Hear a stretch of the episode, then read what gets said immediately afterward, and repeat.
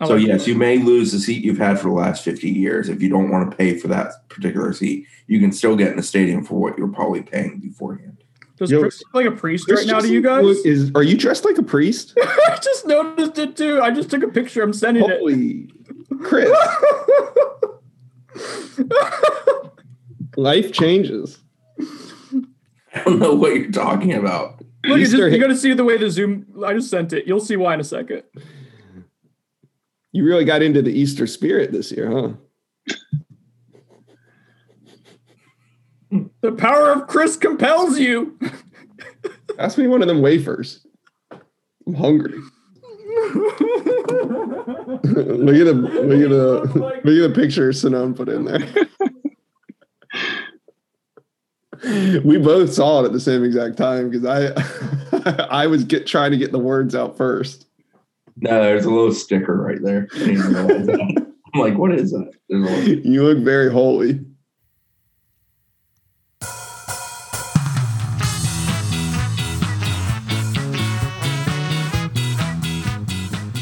Welcome to On the Bench. Uh, not a empty bench as it was last week. Don't worry, I got my reinforcements are back with me. We got a full crew. I got Josh Newberg. What up, Josh? Yo. I got Zach Blostein. Zachary, hello. What's up? And I got Chris Nee, who is dressed like a priest today. Bless you, my son. Can I see the full shirt, like what it's actually supposed to be? No, no, you Oh, can't. a secret. I'm gonna say man a mystery for you. Ooh, I like it. I like the intrigue there. So we got all three of us here, all four of us, all three of my uh, co-hosts with me, and it's fitting because I believe for the first time in a very long time uh, since since this whole pandemic thing started that this weekend, fellas, we will be a full Noles twenty four seven crew. We will all be on the bench, uh, socially distanced, but uh, all on the bench together this weekend. Newberg, you coming up? Well, I have to test per CBS protocols. I have to test negative within 72 hours of, of me leaving St. Pete for Tallahassee. So, you know, cross our fingers. For for COVID or something else? Because it's something else maybe the issue. you know, I didn't. I don't. I don't know. I got to clarify that. I think it's COVID though. All right. Well, I'm looking forward to. Hopefully, you do indeed uh, test negative. Uh, not just because that'd be good for you in general, but but uh, looking forward to seeing you, having you up here in person, and us Oh, all being man. here. Um, Almost a year and a half since I've been in Tallahassee. It's been a while. It's Yeah. been a while. Yeah, you were going to come up during the. um Well, yeah, you I were. was here- up. I was up here- for the March 4th Junior Day. That was the last time. Okay. Mhm. You know what it reminds me of, Josh, is when you were here, I think it was December. Uh, so it was when the staff was just gotten here. You had not met Kenny Dillingham yet, and you you thought he was a GA at first when he was saying goodbye to Chubba Purdy. That was so that's that's about like the last actual memory that I have. Brendan, what? Kenny. Kenny listens to the pod. I mean, Kenny looks young. What do you want me to say? He's obviously a brilliant mind. He's not the mind of a G. I'm getting myself in trouble. I'll edit this all out. Don't worry. right, no, don't. I'm Oh, leave it in. Sorry, Kenny. You looked like a GA. It was meant to be a compliment. It is you. He looks. He looks young. He looks. He's vibrant. He's full of energy. That's not a negative thing. Clearly has a good skin routine.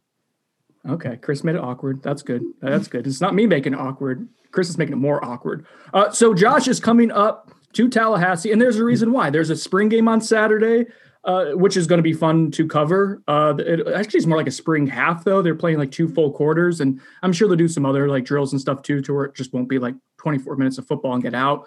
But uh, but that'll be here this weekend, and uh, consequently, there will also be Zachary. What are we at? Like 100 recruits confirmed right now for this weekend to come, quote unquote, visit. Yeah, something around that that number.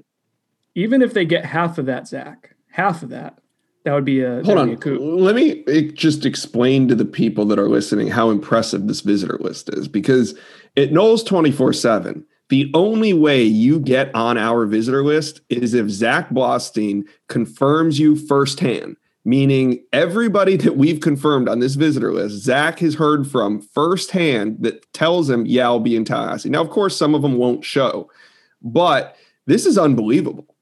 I'm, I could I confirm Nick Cole. No one wants to give me any credit for one out of a hundred. I'm sure I'm sure he probably reached out to Zach first and you just think you did. But Mm. this list of recruits is very impressive. I mean, considering that we're can I say we're in a pandemic? We're coming, we're definitely coming out of a pandemic, and the dead period is still on. So none of these prospects are going to be able to meet with the FSU staff, but just the ability to get them on campus is, is hugely important. Josh Newberg breaking that the pandemic is over. Uh, good, good shit, Josh. I think I counted that there were 45 or 46 four stars or higher on the list. It's it's very impressive. So uh, we say all this. Uh, it's kind of clunky and not on, on schedule here. It's my fault, but we're saying all this. That's why Josh is that's why Josh is coming up here because we need all hands on deck to cover the game and to cover recruiting, uh, assuming that there's not a giant thunderstorm and, and it ruins everything for all of us. So uh, I will throw this over to Josh. I'll let you kind of lead point here with with some of the names that are on the list, or if you want to get Zach going here, I'll let you guys kind of. I got it. I got it. Spend a good 10, 15 minutes on this incredible visitor list. Yeah, and and first and foremost, we have to start at the quarterback position. Nicco Marchiol is coming in for a visit. Um, Zach talked to him early on. Uh, he, he's the he's FSU's QB commit. The four star quarterback out of Arizona will be making, I think, his third or fourth trip to Tallahassee in the last year. So he's kind of a regular on campus. But he's not going to be alone. Um, Florida State's also going to host QB AJ Duffy, who was supposed to make his decision on March 31st, but bumped it back, and also four-star quarterback out of Georgia, MJ Morris. Um, Morris has has named FSU as leader. FSU has said they're going to take it. They're going to take one more. Zach, how do you see this playing out on campus with AJ Duffy there, with Morris there?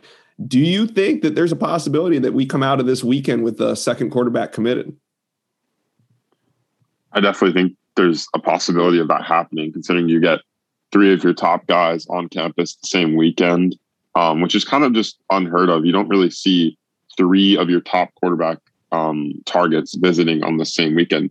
And usually, I think if they were interacting with the staff, um, like a like a normal visit, I don't think this is how they would have tried to schedule um, you know, th- these three guys coming in. Mm-hmm. But since they're all just going to be watching the game and then maybe hanging out with some other recruits, I don't think uh, it, it's that big of an issue. Just as far as whatever competition um, you want to say between the three. But I, I, definitely think that Florida State could come out of the weekend with either Duffy or Morris um, added to this class. I, I, know Duffy still wants to visit some places, and mm-hmm. as does Morris, but you never know with the visit high and how, how things go that one of them could just be ready to uh, make their decision. Yeah, and you can see the full list of visitors on twenty four seven. We we update this daily, sometimes hourly. Just depends on how many recruits are talking to Zach at the moment. Chris, who on this list impresses you? Who who do you think is a? Uh, it's really important that they're making it to campus this weekend. Well, O line group is where I kind of look at. You know, you got Armella on there, you got Kanai mm-hmm. you got Dartrey Richardson, Ollie Baugh, sorry, Ollie Baugh, um, and then a couple other guys mixed in there with the 2022 offensive line group. Obviously, really important group for them to hit on this year. I think you got three to four guys there who would definitely be guys you would be happy with making your class up.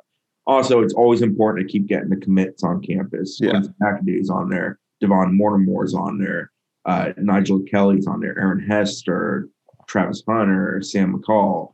So a vast majority of the commitments are on that list. I believe some of the younger guys are as well, like Cedric Baxter and Cameron Davis. So Lamont Green will be there. Yeah, yeah and Landon Thomas, who committed yesterday, for example, told me when I spoke to him last evening that he plans to come in this weekend. That will actually be his first ever recruiting visit to FSU. He may have been here for a seven on the summer or two ago with Colquitt County, but um, I don't think he's ever done any kind of like look see on a visit. Yeah, and you're referring to the 2024 tight end, Landon Thomas, who committed to FSU on Monday night. So 2024, that means Landon's going into his sophomore year of high school? Correct. Right. There you go, folks. If you if you didn't feel old before that, now you do. Yeah. Um yeah, it, let's talk about some of these commitments because there has been some talk that maybe Arkansas is making a push at a Quincy McAdoo, um, Nigel Kelly has been in talks with Florida and Miami. They've been referenced when when his name's brought up, but seeing them all on campus this weekend is going to be a good sight for FSU because Florida was unable to get anybody on campus this spring because they didn't open their practices, and same with Miami. Um, do you think that having these guys on campus is going to help, especially a guy like Travis Hunter, and how will it help FSU's recruiting this weekend? Well, I'll, I'll hand some of this off to Zach, but yeah, I certainly think it will help. I think one, having committed guys on campus is kind of a proving ground for them. How committed are they? Usually, if they're being a lead recruiter, a bell cow type, that's a great sign. You know, Travis Hunter has shown himself to be that. Nico has mm-hmm. shown to be that for sure. I'm sure some others have as well. I don't want to leave them out. But in the same breath, if a guy comes in, he's kind of by himself, just hanging around, not real active. You know, Travis Hunter tries to talk to him, and there's not much there. That can be something that maybe helps clarify if there should or shouldn't be concern with a guy. So I think it's it's valuable in both senses. Zach, Yeah, Travis I, I Hunter. agree. uh, hold on, I want Yeah. to phrase this differently because I know you agree with him. But Travis Hunter comes on campus this week. Um, is he checking in on Thursday? What day is Travis getting in? Yeah, it's kind of confusing because he was actually in Tallahassee this past weekend. I'm pretty sure, um, but I think he made a, he might have went home, and then he's coming back on Thursday for the game, like for the game weekend. And he's going to stay throughout the weekend. So it- it's a little bit weird there, but he'll definitely be back in Tallahassee on Thursday. That's what he told me. What do you think his important? Like, who's he going to be locked in on recruiting wise this weekend? Well, first off, um, if he does come back on Thursday, I believe it'll be with five star UGA DB commit, like Georgia DB commit, uh, Dayon Bowie. Mhm. Um, he's also known as Smoke, and it, that's going to be the first guy that you talk about um, with Travis Hunter, just because they'd be driving down together, and I'm sure they're going to spend a lot of time together on that weekend. and he's um, a five star. Yeah, of course. And um, a Georgia commit, that's always some a, a team that you want to flip guys from, um, just with their recruiting pedigree. And I, I think that that's definitely where you start, and then you can move over towards um, either the uncommitted quarterbacks. There's also some really talented running backs going to be on campus with um, top targets like Damari Alston and Jalen Glover, um, and also um, you know, a really talented guy in Le'Veon Moss, who was a Mhm. recent addition to the list. So there's definitely a lot of guys that Travis Hunter can go after, and I think um, he'll, he'll definitely be active on Saturday. looking here at the visitor list and talking about flips. There's not many committed prospects coming, you know, committed to other schools, but Dion Bowie's one, and then another is a 2023 standout, Pearce Spurlin. Um, he's a tight end, four star out of the Panhandle area, and he committed to UGA early. However, Pierce is going to be on campus. Zach, do you think this is significant? Yeah, I think it's pretty significant, um, considering when you put it that he was also on campus for Florida State's second scrimmage um, a few weeks ago. So he'll be making it uh, to Florida State's campus twice within the span of like a one month period, which is just a good sign. Obviously, he's a 2023 guy, so he's got a while to go in his recruitment. But if Florida State can keep chipping away at UGA in that one, um, and with him living so close to, to, to Florida State in the Panhandle, it shouldn't be you know that difficult to get them to drive over whenever they uh, have a big event or something like this spring game. Yeah, and he's a big time prospect. Number two tight end in the 2023 class. He goes six foot six, 210 pounds as heading into his junior season. It is just a real quick note on him. He's originally from near Atlanta. He moved down Right. here, I think, in the last year. Um, I think he actually plays with Cade Roberts over there, or at least they're buddies. And Cade's Yeah. a legacy kid. His dad Dave played at FSU back in the day. Yeah, Zach, what um seven on seven team was he running with when we saw him at IMG? We saw him playing with um, record breakers out of Tal- like the Tallahassee record Right. breakers. So he, yeah, Trey Donaldson's team, right? yep. Yep. Okay. All right.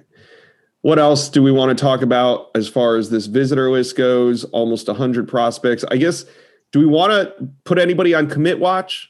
We'll have that article. Is it too early in the week to do commit watch? Uh, I think we do that at the end of the week. Let's do it this way, just for now. We're gonna play Buyer Sinone later, Okay. but a, a little sneak peek. Buyer Sinone, at least two commitments coming from this weekend. I'm going to buy that. Ooh, all right. Buying So you got multiple. I'm buying, I, I I'm said at least, at least two. at Okay. least two commitments. All This right. And Are we saying it has to happen by the end of Sunday? I think reasonably if it comes within like 48 three or four- hours of the game. Yeah, I'd say within three or four days of Saturday. so by Monday morning, by Monday at noon, let's say. I'll also known it, but I still think it's going to be a productive weekend instead of having fruitful outcomes. Now, Chris, he didn't say what class. So are you still Sononing it considering 22, 23, 24? Oh, Because I'm considering it across all classes. don't put the priest on the spot like this. Um, I'll, I'll go with buy. I'll go with buy in that case. All right, Zachary. Um, so at least two, I think. uh, I, I yeah, I'll buy it. I, it's just difficult for me to say that there's going to be a lot of commitments just because the staff won't be able to interact with these guys, That is and the fact that and the fact that this this recruiting cycle is just so um weird and the fact that like a lot of guys aren't really making early commitments and they're waiting to take these official visits where they can actually interact with the staff so um yeah i, I think i think that's where i would go i would buy but it, it's going to be difficult for the, for a lot of guys to commit i think A tepid buy from Zach. I, I, we've done so three buys across the board there. Um, if they get less than than two, it's going to be Here, just- I want to frame it up with Zach. Here's a different one. Zach, 2022 only, at least two commitments. also known that Okay. So we did get a Sonone out of him. Okay. Yeah. I, I got a buyer Sonone for you guys, but are we going to actually do the whole thing later? Yeah, we'll do a, we'll do a, a legit buyer Sonone in the second half Okay. after we're done uh, Okay. with with recruiting talk. Uh, I you have anything else from this weekend? No, you got. Or I'll, you let me know at the break, and I'll put it down there on my list because I've actually uh, putting this together, thinking about it for a long time. Um, is there anything else for this visiting weekend that we want to discuss, or do you want to kind of pivot into some of the the juice that Josh is starting to squeeze for the uh, the ripe future of the 2023 class? You see what I did there? Ripe juice. That was brutal. thank you. Yeah.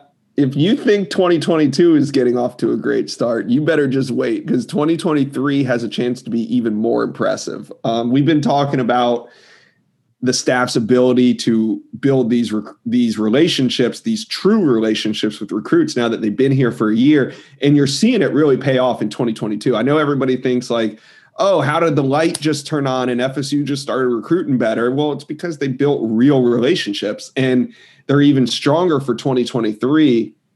So I'm going to be working on this 2023 stuff all week. But the first thing that I wanted to do was put out an article um, on the offensive and defense. The defensive side of the ball will drop. Well, it'll be out by the time this podcast come, comes out. But what I did was basically divide FSU's major 2023 targets into three groups. One, if they're committed, they're in that group. But then you have offensive prospects that FSU is in the league group for. That means the top three to five, you know, at least in that in that range, if not FSU leads for them. And then offensive prospects, FSU is in the mix for, but still has work to do.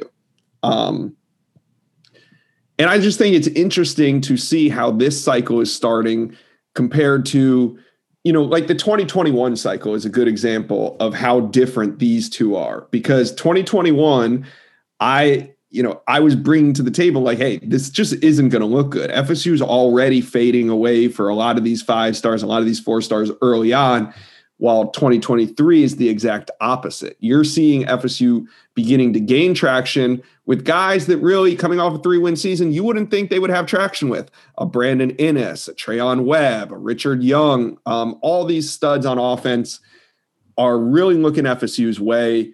Um, you can go on Noles 24 7 and check it all out. But I wanted to bring Zach in here for this because you've been talking to a lot of these kids. Do you get a sense that this is different for the 2023 class with, with what's going on with Florida State? definitely. I, I, from my talks with a lot of these guys, um, especially the guys down south that I've known for a while, like a Brandon Inniss, um, who's been, you know, on the scene for quite some time. He, he talks up FSU and has been talking up FSU for quite some time, a couple months now, just because Florida State's making a considered effort to try and get these 2023 prospects in communication with them and building a relationship with them early on in their process. Because this is kind of the class where they get to even the playing field a little bit um, as far as how long they're able to communicate with these guys. Mm-hmm. When they came in with 2021, those guys have already been in contact with other college coaches at other universities for years now. Um, 2023 is a class where a lot of these guys are starting the recruiting processes like right about now. They're getting all their offers.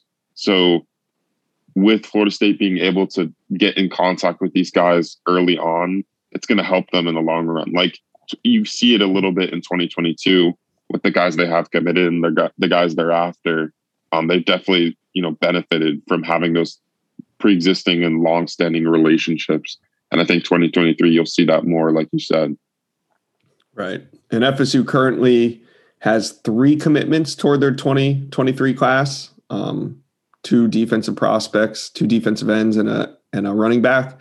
They're ranked number two overall and number one in the ACC. Obviously, it's really early, but if you go to Noles 24 7 and you read my juice stories, I think you'll be pretty excited about the future.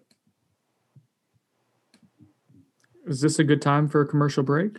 Let's sneak that break in here, Brendan. All right, we're gonna take a quick commercial break. I don't think Zach is gonna be. No, you know what? Zach maybe will be with us. I'm over explaining. Just stick with us. We'll see what happens. Buyer Sonone on the other side. You deserve the truth. The enemy is at our gates. The fight for humanity. I look at your faces. I do not see defeat. No! And I do not see surrender. Is far from over. We will not make that stand alone. We have something the enemy does not. We have heroes. Halo. New season now streaming exclusively on Paramount Plus. Grab your VIP pass. We're delving into the secretive world of Formula One. Behind the scenes with two of the sport's biggest names, Mercedes and Williams. This is not coal mining, this is Formula One motor racing. As they build their new cars. We want to be so much further ahead. We're in permanent racing mode. And face shocking headlines. Is Lewis Hamilton moving away from Mercedes? I'm Joseph Fines, and this is F1 Back at Base. Listen wherever you get your podcasts. Welcome back to On the Bench. We've got Zach for like five more minutes. So I'm going to try to speed through get this all done if we can uh, and play a little Buyer Sonone, but we may not be able to. So, Zach, if you have to go, you just got to go. All right, dude. All right, here we go. Josh, do you want to get started on the Buyer Sonone? You got the first Buyer Sonone question for us. Oh, mine might be a little controversial. That's, I wouldn't expect anything less. That's fine. All right. Captains of the spring game. Do you buy or Sonone this new format for FSU? Are you talking about the coaches for the spring games? You yes. butchered this already. All right. well, aren't job. they the captains? I thought they were. I thought they were uh, honorary coaches. Coaches, captains. You got, you got the you got the locals with Gene Deckerhoff and Jeff Cameron, and then you got the uh, the national cover uh, coverage with uh, with Andrea Adelson and um, oh my god, I was going to say Jason Staples. Andy Staples. Let me tell Andy you, Staples. I was going to say Jason Staples. That's not accurate. That's not what's happening. Uh, no comment. Um, what do you? Th- I mean, I don't know. Sonone, I don't like it. Whatever, it's fine. Uh, bye. I don't know. I'm lukewarm. I don't care. I don't feel one way or the other about it. I know it's how you're not supposed to play, but so I, I yeah. Sonone it. I feel like it's a creative idea, but I think it could have been executed better. Okay. Executed better how, Chris? Having somebody a little more uh, headline grabbing doing it and I'm not talking about media members. I'm talking like maybe former players, Hall of Famers, uh, top NFL pros currently. Somebody right, but don't you think that they went the media route for a reason? Like, like Jeff, Jeff like Cameron's going to talk hold about on, it. On. They could have easily. Last time I checked, last time I checked on the daily Zooms that I've lived on in the last year, none of those four people are on them. So okay, sure. Like I've got no issue with any of those four people. I'm very good friends with Jeff. I think the world of Gene Deckerhoff. I've got zero issues with Andy or Andrea. But okay, I mean, like no, like it's I terrible. They, it's terrible. What they're doing is a, they're sononing it, Josh. Not only am I sononing it, but like I understand what they're trying to do. You're trying to cozy up to the media, and I got no problem with that. But I can't for the life of me understand why they picked the people they picked. Uh, first of all, Andy Staples, and I love like Andy Staples is a good dude. He wrote a whole 2,000 word essay on the big three roll up. Shout out to Andy Staples in the and Athletic. he's been and also he's been on the bench. You could also you know promote the product. But of, Andy of is the a podcast that you're actually on right now. Hold on, Andy's a UF graduate that has historically written about the SEC. Uh, doesn't have any ties to FSU doesn't particularly report on them ever. He does really? sometimes. Um, Yeah, once in a blue moon. But I mean, he, he's more like a general college football reporter whose home base is in the state of Florida. So he'll do it here and there because Covers the Southeast. within proximity, right? And so does Andrea. I mean, she covers the ACC, but she also dipped in. Like she was doing exclusives on McKenzie Milton and stuff. So she. I would have rather had get it. on Leonard. Okay, I would have rather had Gene and Jeff, and then have like the dark side, like Mark Schlabach and like somebody else that hates FSU. Pat Forde. Yeah, there you go. Ta- yeah, like the people that were camped out in Tallahassee for all those days, and then you have like, you know what I mean? Then you have something going on. But like, I don't think anybody knows who Andrea Adelson is. I don't know if But she's been on the podcast too. You guys. I don't know if F- in FSU circles that anybody knows who Andy Staples is. I, I think I'd I would have much rather had uh, Jalen Ramsey be the coach of one team and Derwin James be the coach of the other. But if we're going to the media route, I like I think this was like C and D choices. All right. I looked at social media posts from FSU when they announced that, and the general consensus was Jeff's a goat, Gene's a dude, and the other two are Gators. Which then people were reminding people that Gene is also actually a Gator, technically graduated. Technically, So uh, it humored me. Like I, I don't care. I'm not losing any sleep over it. I just don't think it made very much of a splash. I think they should have gotten David Hale on there as well because he would have played it up a little. What do you think was a bigger dud? The announcement to the spring game or what's in the box on National Signing Day? Which has been a bigger letdown. The, the what's in the box actually was cool if it didn't. I It mean, the was so build-up- stupid. No, but they actually had It had a the payoff. The The, payoff only was way that would have paid off is if Destin Payson popped out of that box. Backyard football idea was awesome. They I agree. Yeah, I so thought, I thought they overhyped it a little. People thought it was going, especially with the Yakby there. They thought it was going to be Destin Hill. Which yeah, well, they cool. also said a special announcement's coming on the coaches for the spring game.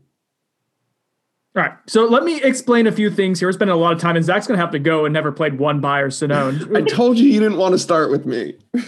You did. This is my fault. I'll take full responsibility for it. I also didn't know you were going to ask this either, but here we are. So, two things. One, uh, to Chris's point, all right, about not having the people who are there like regularly covering it. I think there Mhm. would have been some conflict to where some NCAA rules would have made that to where you can't have people who are covering it on a daily basis uh, be part Could- of. Do you do you wish that they would have asked um, Perry and myself to coach one of the teams? I would have I would have signed up for that. Yeah.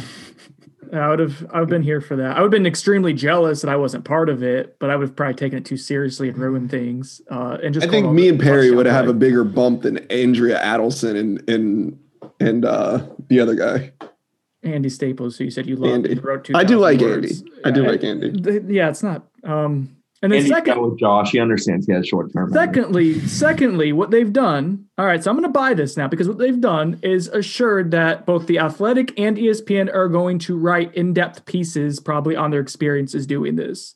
Oh, I understand why they did it. I just think that they they got C and D choices. I don't But- think that they set out with these names. I have. I do not know that. I, I can't confirm. I said I don't think. Yeah, I don't, I don't know, but but they're going to get My what they want, which is Jeff Cameron's going to talk about it on Seminole Headlines. Going to talk about it in the show Because he week. wasn't going to do it anyway. But He's going to talk about it with a little bit more. No, I, I get Jeff and Gene. I like the fact that Jeff and Gene are on there. They're familiar. People, everybody who's in that stadium knows who Jeff and Gene are and are excited that they're doing doing it. We're, we're spending way too much. Time, we're spending way too much time. Yes, getting Jalen Ramsey Man. and Derwin James would have been a bigger deal. You're right. What do you want? Deion Sanders could have taken a break from Jackson State and been the coach. Yeah. Okay. All right. Cool. Sonone. Sonone in it. Moving on. Sonone in it. See, everyone's a critic. Buyer Sonone. Randy Shannon being a great. So we're not mincing words here. Great. We're saying this is a freaking A to A plus higher as a defensive analyst for FSU. Buyer Sonone. I'm buying it. I'm all I'm all here for it. You get the Miami connections. Uh, you get someone who's going to know what he's looking at on defense. Uh, has been up and down defensive coordinator, but I think for the price you're probably paying for him, like he's got a million dollar buyout from UCF. I don't think you have to pay more than you know, hundred thousand or so for a year. Like, hell yeah, I'm I'm buying it. What about you, Chris? Buyer Sonone, Randy Shannon being a great hire as a defensive analyst. I mean, I feel like I'll say buy it. I do feel like that's overinflating it a bit, but No, no. he's he's a veteran coach who's been around the block, who knows how to do it on the field, has done every single thing you can ask of somebody on the field as a coach. He's also thought of as a solid recruiter who certainly has ties to an area you're trying to be better at. So I think there's a great deal of value in it. I think he'll help Adam Fuller in the X's and O's department in the sense of being somebody you can lean on and work with, and certainly has eyes for what they're looking for. And I think in a recruiting standpoint, it just further goes with what they've tried to do progressively this offseason of improving in certain areas. Zach, before you have to go, buy or Sonnone?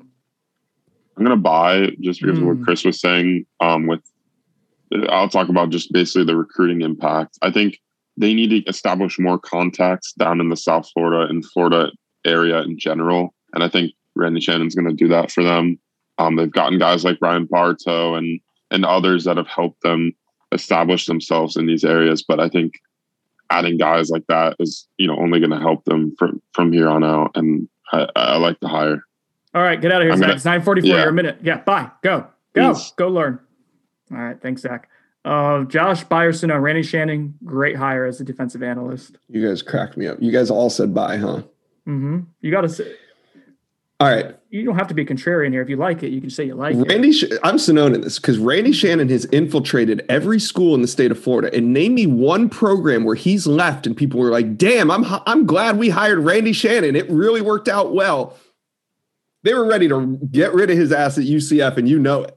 That defense was atrocious at UCF. There wasn't. Oh yeah, but he's not. He's not coordinating the defense here. No, I will say that uh, I think of all the schools he's been at in the state, because now this like completes the the try. I guess he hasn't been to U- USF yet. Yeah, but the Big Um, Four. He's he's he's now completed. It's not a big four.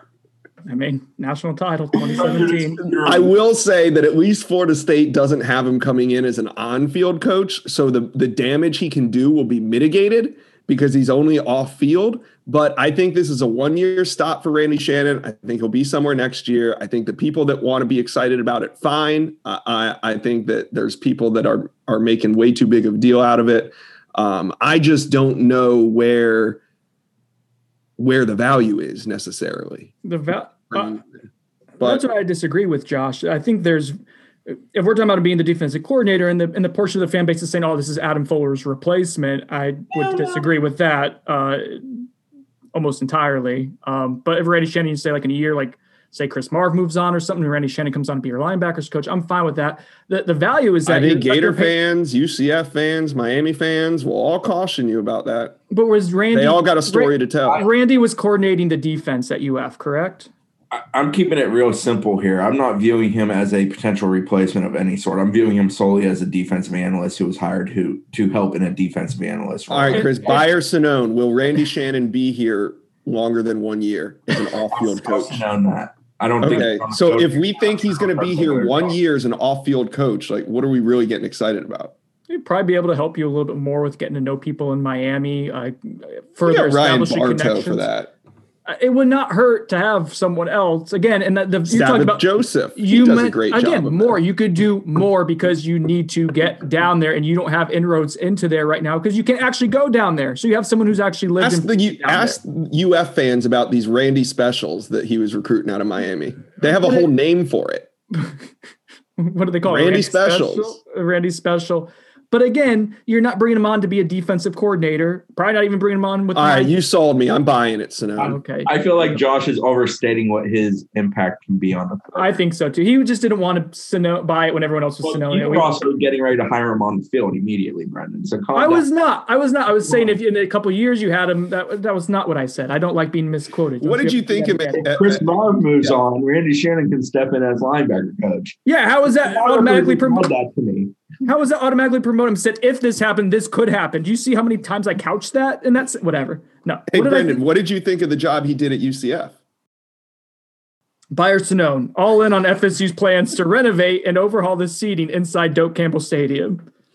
I'm buying it. I think I made that abundantly clear when it was announced. Uh, it basically the simple idea is one, improve seating options, two, create more seating options. Right now, FSU essentially has three seating options. They're looking at creating ballpark about seven. I don't think it's going to eliminate the ability for anybody to get into the stadium. It may alter where they're able to sit depending on how much they want to pay. But it's a business, and FSU needs to run it like a business, and they need to generate revenue like it is a business. And I think this is a step in that direction. And that stadium does need some new lipstick on the pig. So it You would. know what I'm buying? I'm buying Chris Nee as AD at Florida State. That's what I'm buying. Yeah, I want to do a series. If Chris Nee was AD, uh, I would love for his thoughts to be written down and for people to consume it uh, or talk about on the podcast. Well, we would have to start in the 90s when FSU missed the boat of actually generating more revenue. And they waited until dark days, and now they're here. And now you're having to try to do it when people aren't happy because the product isn't great, and you're exiting a pandemic where the economy is, you know, somewhat out of balance. I'm so- for a revisionist history, and you. And to be fair, it's not even a revisionist history because you've been harping on it as long as I've known you and been working with you, Chris. So I think it's going in a much better direction. Obviously, I like Michael Alford a good bit. I think he's a progressive thinker. I think he's allowing some of the people that do work around him who have been around this program for some time to share their ideas and allow their vision to be something that can be attempted to be sold to the fan base. They haven't broken ground on this. If they need to revise it, I'm sure they will. But I think it's a good idea, and I like that it's an aggressive step in a certain direction. And a little bit more specifics. I talked about it briefly on the pod last week, but as when we're talking about renovation, so basically, Chris, it would, and correct me if I'm missing anything here, it would take from 80,000 seat capacity to about 70,000. Uh, and as part of that, what you're doing is you're you're renovating different seating areas. So there, like, there would be a VIP club kind of deal on the field where you could actually, and we saw this like in the Atlanta stadium, uh, the was it the Mercedes Benz uh, dome uh, uh, up in Atlanta when we were up there in 2017 for the season opener. Like you could kind of chill like on a on a railing overlooking the field or like on the field. So that's part of it. They have different seating levels now in the end zone. They'll have like uh, more more shade. They'll have couches. Yeah. Um, More seat backs too, which I think is something that people will definitely appreciate. so more comfortable options, more exclusive options, more options in general, other than just where your vantage point is. And I think that's that's and then you're trying to place value on it, right? Yeah, and I, I think one of the biggest complaints is they're pricing out Jimmy's and Joe's regular old folk. And there is some of that that might happen, but I, I still believe those people will be able to get into the stadium. It just may bring about an adjustment from where they've sat for a decade, a couple decades. But in, at- in the same token, if you're going to do it, you reseat the whole stadium and you create a tier system with people that have either bought for so long or invested in the program for so long and work your way down and allow them to have first step. So, person who's been a 50, 50 season ticket holder can have a great choice of what their ticket will be next year if their current seat is becoming something different. And not everyone's going to be happy, but no decision ever is ever going to be made where everyone is happy. Ultimately, the decision has to be made for what is best for the program going forward while also improving fan appeal. And here's the thing: they sent a survey out, and they got, I think, ballpark about 5,800 back. I'm sure they sent out well over 5,800. Don't complain on the back end if you had a say in the front and didn't participate. Was that was that the primary criticism that you could tell, Chris? Was that people were afraid, like longtime season ticket holders, were afraid they were going to get pushed back or pushed out? Uh, that was the only critique I, I've really heard of it, but it was a pretty vocal one. I mean, I, there's a good amount of people that don't like the idea of potentially losing the seats they've had. Yes, that was something that definitely came up. Um, some of the other stuff is I think people just think it looks too corporate and too done up, and that Doak for whatever reason they view as having a certain quality. Now, I've been going to Doak for three decades. It's changed a hell of a lot three decades. Change is just sort of inevitable. The thing I hope is that when they do it, they do it on a scale that makes sense. I feel like the Champions Club when it was done. I do love the Champions Club, but I feel like it was overdone to a degree. And I feel like if it was a little bit smaller, it wouldn't have quite the empty space look that we deal with in certain games when we do have quality crowds mm-hmm. up there. So I, I think there's some of that factor with people too, where let's do it the right way, not just do it big in the sense of just creating more revenue in the sense of putting more people in these certain seats. You know, create higher revenue seats, but make sure it's within reason of what you can actually sell and fill. Buy or Sonnone, Josh. Uh, now that you've heard Chris Nee's stance on it, you've heard more details on it. You buy or Sonnone in these uh, these plans to renovate and overhaul the seating. I'm down with I'm down with whatever Chris is saying. okay. I just know that that man has the university's best interests at heart, and whatever Chris is saying, I'm with it. okay. Uh, we had a listener ask us a question. I kind of contorted it to be a buyer Sonnone here, but uh, this is from Crew 13. He asked for this to be on the podcast. He said Andrew Parchment will be what Tamorrion Terry was for FSU the last few years. Uh, I hope not. Seriously? He's going to be a distraction in the locker room. That's a one-trick pony on the field that catches some deep balls and some touchdowns as highlights and doesn't do much in between. I think Andrew Parchment's going to be much more than that for FSU. So you're you're Sononing it, but with Mhm. a positive with a positive spin. I'm going to Sonnone it too. I think he'll be a more well-rounded receiver. Tamorrion Terry, man, I'm gonna pull up his stats here. I learned this trick last week, guys, when I was by myself. Google. If, no, if you type, well, that helps too. If you type stuff, and I got this from the Nolecast, if you type stuff while you're talking, it one serves as a distraction, but two, it makes you sound really smart, like you're researching stuff. I love it. I'm gonna do it all the time now. I just think Andrew Parchment's a different receiver. And Um, so if we're- Terry in 2019 had 60 receptions, uh, almost 1,200 receiving yards, nine touchdowns. The year before he had 700 and eight touchdowns, and obviously last year he was dinged up, uh, 289 receiving yards in five games. So it was probably like three games that he played.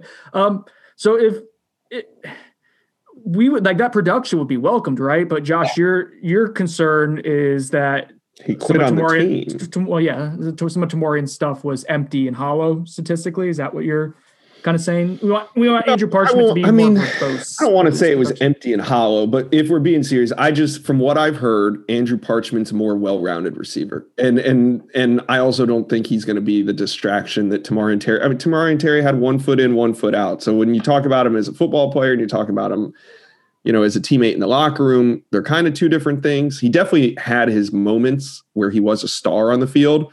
I just don't think that he added very much to the team in the last year, despite his stats. I'm a man who adamantly hates player comparisons because A doesn't equal B. Mm-hmm. So like I'm just not going to do that very often. And I, I don't I don't think Parchment and Terry are extremely similar. I think they both have Right. big playability, but I think it's in different forms and fashions. Well, Parchment's more, uh, as I've seen him, and it may be completely different with a more functional offense around him, but a jump ball specialist in a lot of ways. Like he's got some basketball bounciness to him. Tamorrion, for the most part, was he's really big, strong, and fast, and would kind of just beat you right at right, immediately from the word go and just beat you on streak He patterns. played bully ball. Yeah, I, I think the hope is that Parchment can win some in a phone booth, and Mhm. Terry is more likely to run by the phone booth and catch it. Hmm And Parchment's also expected to add to special teams as well. Yeah. Uh, So I'm buying it. Like, I think his production, like, if you can get him between 800 and 1200 receiving yards in a full season, I think that's wide receiver one slash wide receiver two type of stuff. I think that's what you ultimately want from him. You just want to be more consistent and more buy-in, I guess, than what you saw with Tamorrion in the last year. Um, Yeah. But I'm buying, like, in general, like, he's, you were bringing him in to be your number one, and that's what Tamorrion Terry was supposed to be. You'll probably use him in a similar way, outside mostly, but move him all over the field to create mismatches. Uh, the last one for me, uh, it's not really a serious one, but I couldn't think of any others. Byron Sonnone, I just saw a picture of him. I look a little, or he look, I should say, AJ Duffy looks a little bit like me, Byron Sonnone. I'm just noting that. I don't need to explain it any further. I buy it. You look great today. You look great. You look young. You look fresh. I'm buying it. What I'm can I say? at, I'm back at the gym. I'm, I'm vibrant again. I'm wearing a mask like an idiot in the gym, but I'm but I'm You're fully gym. vaccinated, wearing two masks in the gym, but hey, look I- at you. It's hard to lift with a hazmat suit on. It gets in the way a little bit too. You you accidentally wore a beekeeper suit instead of your hazmat suit. I think that would be sufficient as well. All right. For Josh Newberg, uh, for Zach Blostein, for Father Chris Nee, I'm Brendan Sonnone. This has been On the Bench. Uh, hopefully, we'll talk to you guys later this week. If not, you will have a full report of all four of us being on the bench literally together again on Monday. So until then, peace. We'll talk to you later.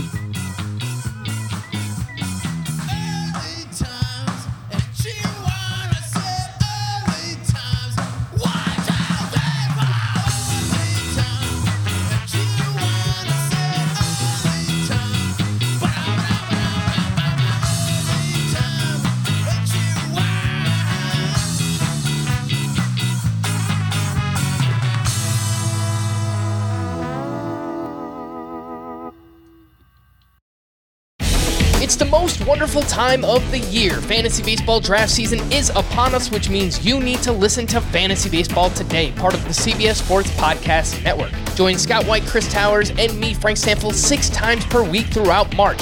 Sleepers, breakouts, busts, live mock drafts, spring training updates, and everything in between every Monday through Saturday. Make sure to download and follow on Apple Podcasts, Spotify, the Odyssey app, and everywhere else podcasts are found.